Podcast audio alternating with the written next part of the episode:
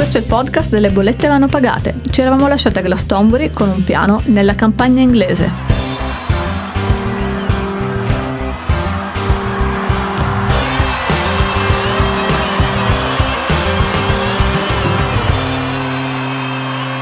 Mettiamo subito il primo brano in cuffia. E che così, brano, iniziamo proprio così caldi entriamo oggi. già nel mood tristezza, perché questa sarà un po' una puntata anche un po' malinconica. Sì, si può dire malinconica, Gra- grazie, me. lo posso dire, grazie. Partiamo subito, ci troviamo a Glastonbury, famosissimo festival ragazzi che si tiene in Inghilterra, forse il festival più famoso e più importante possiamo dire Fabiano. storico. Più storico, puoi dirlo. A livello europeo. Bravo, quello con più storia, mi piace. E siamo nel 2005. Nel 2005 arrivano sul palco i nostri amici Coldplay, band britannica conosciuta al mondo eh, con un diciamo tanto amata da noi. tanta amata da noi. Vabbè, questo sì. ehm, cioè, noi siamo, siamo di parte, lo ammetto. noi siamo di parte. Ricordiamo che i Coldplay, per loro questa è la loro seconda esibizione a Glastonbury, c'erano già stati nel 2000. Una cosa divertente è che le avevano proposto, questo del 2005, loro subito hanno detto no guarda non ce la sentiamo, abbiamo già fatto una tournée, magari il prossimo anno. Il prossimo anno eh, l'organizzatore ha detto guarda che non ci sarà perché il prato non ricresce in,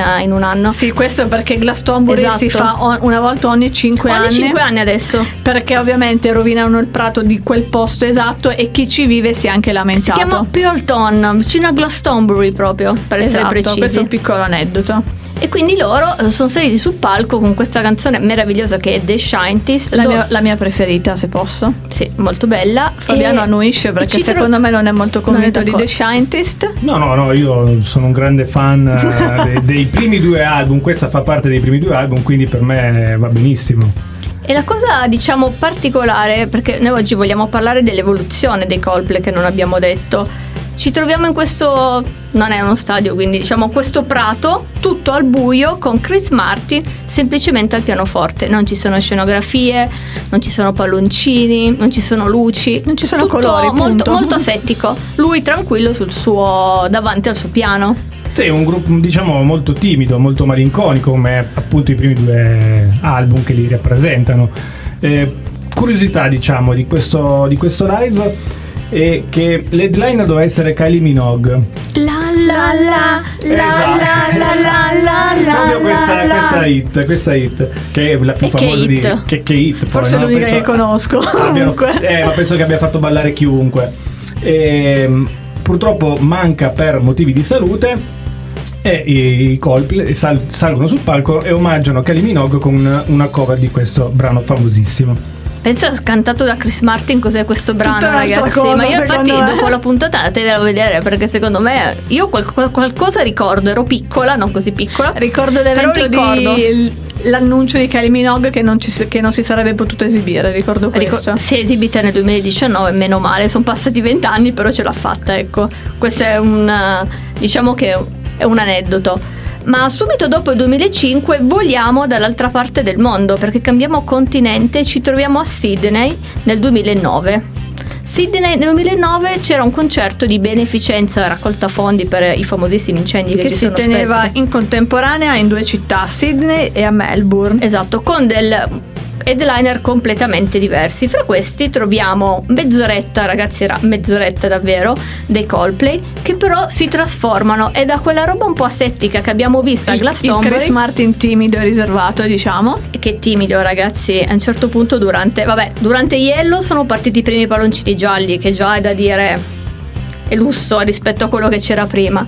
Ma il- forse la parte migliore che io vi consiglio di andare a vedere, che ogni, ogni tot al mese me lo guardo questo E video. sono sempre brividi. Mi vengono i brividi al pensiero perché loro durante l'esibizione di Fix You, lui parte tranquillo al pianoforte e poi a un certo punto non capisce più niente, Impazzisce. impazzisce e si lancia nel parterre e incomincia a correre du- dentro tutta la folla.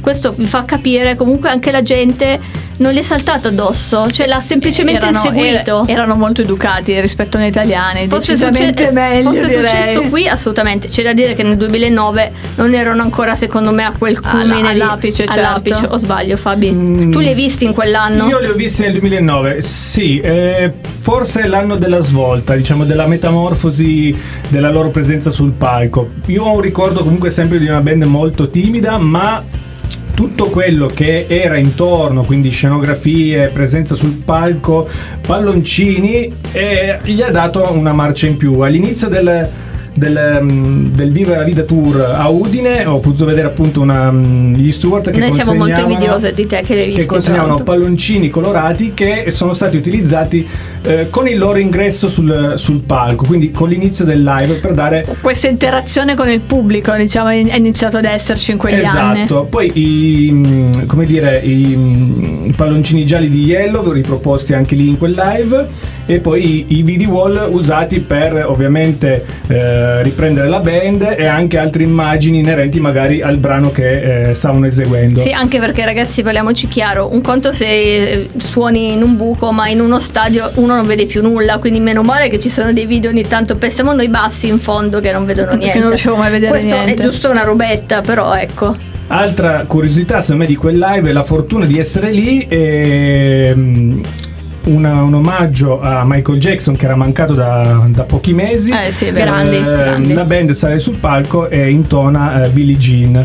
Ecco, credo che questo faccia parte del, del bello di andare un live, ovvero ehm, vedere gruppi che eseguono magari brani non loro e che rendono magari un live particolare o diciamo unico. unico. Bravo, Infatti, unico. non sei mai la scaletta che ti trovi davanti, perché magari a un certo punto cambia. Eh, ma è il bello dell'improvvisazione. È, è il bello dei live. Non molte band riescono a farlo. Però la maggior parte di quelle che anche noi seguiamo sono bravissimi a fare questo. Infatti mi fa sorridere quando parliamo tra di noi, diciamo ma andiamo a sentire questo gruppo, ma l'abbiamo già sentito. Bah e invece poi alla fine andiamo, andiamo lo stesso. C'è colpe quante 3-4 volte li abbiamo sì, visti dal vivo e comunque continueremo ad andarli a vedere oggettivamente. Una forse delle volte più belle, anzi secondo me la più bella, è stata esattamente nel 2012 a Torino, l'unica data italiana ragazzi. Eravamo all'Olimpico. C'eravamo tutte e tre. Abbiamo fatto una coda che manco alle poste perché la coda iniziava veramente a chilometri di distanza. Questa cosa me la ricordo perfettamente. Sì, è stata bella lunga la coda, come Ma dimenticarla. Una cosa particolare all'entrata puntata che cosa ci, ci, ci, davano, ci davano dei regalini, diciamo. Sì, davano dei gadget, tra cui un braccialetto e gli Stewart, eh, in realtà, nelle istruzioni all'interno di questi gadget c'era, c'era, scritto che mm, bisognava restituirli a fine concerto. E qua siamo in Italia e restituiamo tutto, ma, ma non solo qui, è in tutto, non, bravo, esatto, in tutto il mondo è successo. Comunque, questi braccialetti si sarebbero poi illuminati in determinate canzoni con colori diversi, avrebbero creato una scenografia devastante vista dall'alto, ovviamente ripresa dai droni Ovviamente i braccialetti anche noi ce li siamo portati a casa, ragazzi. Cioè, è inutile sì, che è stiamo un, qua. È, un, è un ricordo. E forse lì quella, quella tournée per loro ha segnato proprio boh, non so, l'apice, l'apice. secondo me un forse da lì, hanno iniziato, da, da lì hanno iniziato proprio la loro scalata al successo. Infatti, poi eh, nei tour dopo, dove noi li abbiamo visti anche all'estero, a Nizza per essere precisi, loro questa cosa dei colori, delle luci se la sono portata dietro. Fino all'ultimo live che hanno fatto, l'ultima tournée che hanno fatto nel 2017, hanno toccato anche l'Italia, sono arrivati a San Siro a Milano, noi non c'eravamo ma abbiamo potuto vedere dei video perché hanno fatto un video pazzesco di questo live. E questa roba dei colori ragazzi ormai è diventato diciamo il loro marchio di fabbrica. E è stato anche il terzo la, la terza tournée più grande al mondo. E direi. e si può dire che questa metamorfosi, no? un po' di ragazzi timidi in, uh, con uh, ambientazioni un po' cupe, no? di trouble. Hanno, hanno spiegato le ali, Fabiano. Eh, hanno le ali. Che e hanno forse chiuso anche un ciclo, no? arrivando a questo apice di colori. Sì, sì, con questa tournée hanno veramente chiuso il, il cerchio che avevano creato nel, nel 2005. L'hanno talmente chiuso che poi si sono chiusi in studio, ragazzi. Perché giustamente anche loro poi... Le bollette le devono pagare. E quindi ha detto vabbè ci chiudiamo in studio e facciamo un album che non c'entra nulla con quello che abbiamo fatto negli ultimi anni e ci sono riusciti. Everyday Life, uscito nel 2019. Un, uh, un CD che è un, diciamo un album che non li ha portati al live purtroppo per via del covid ma Beh, anche però, per un altro motivo. Esatto. Un altro motivo, sì. Eh, diciamo che sono diventati ecosostenibili.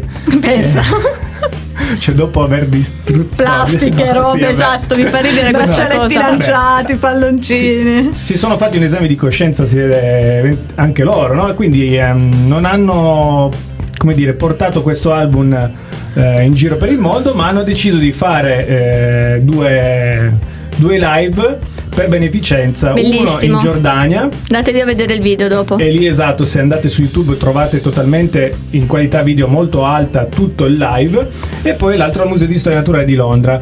Eh, questo per, ovviamente il ricavato di questi, questi live sono andati in beneficenza per l'associazione Client Earth che si batte per il clima. Madonna Fabiano, sei stato perfetto.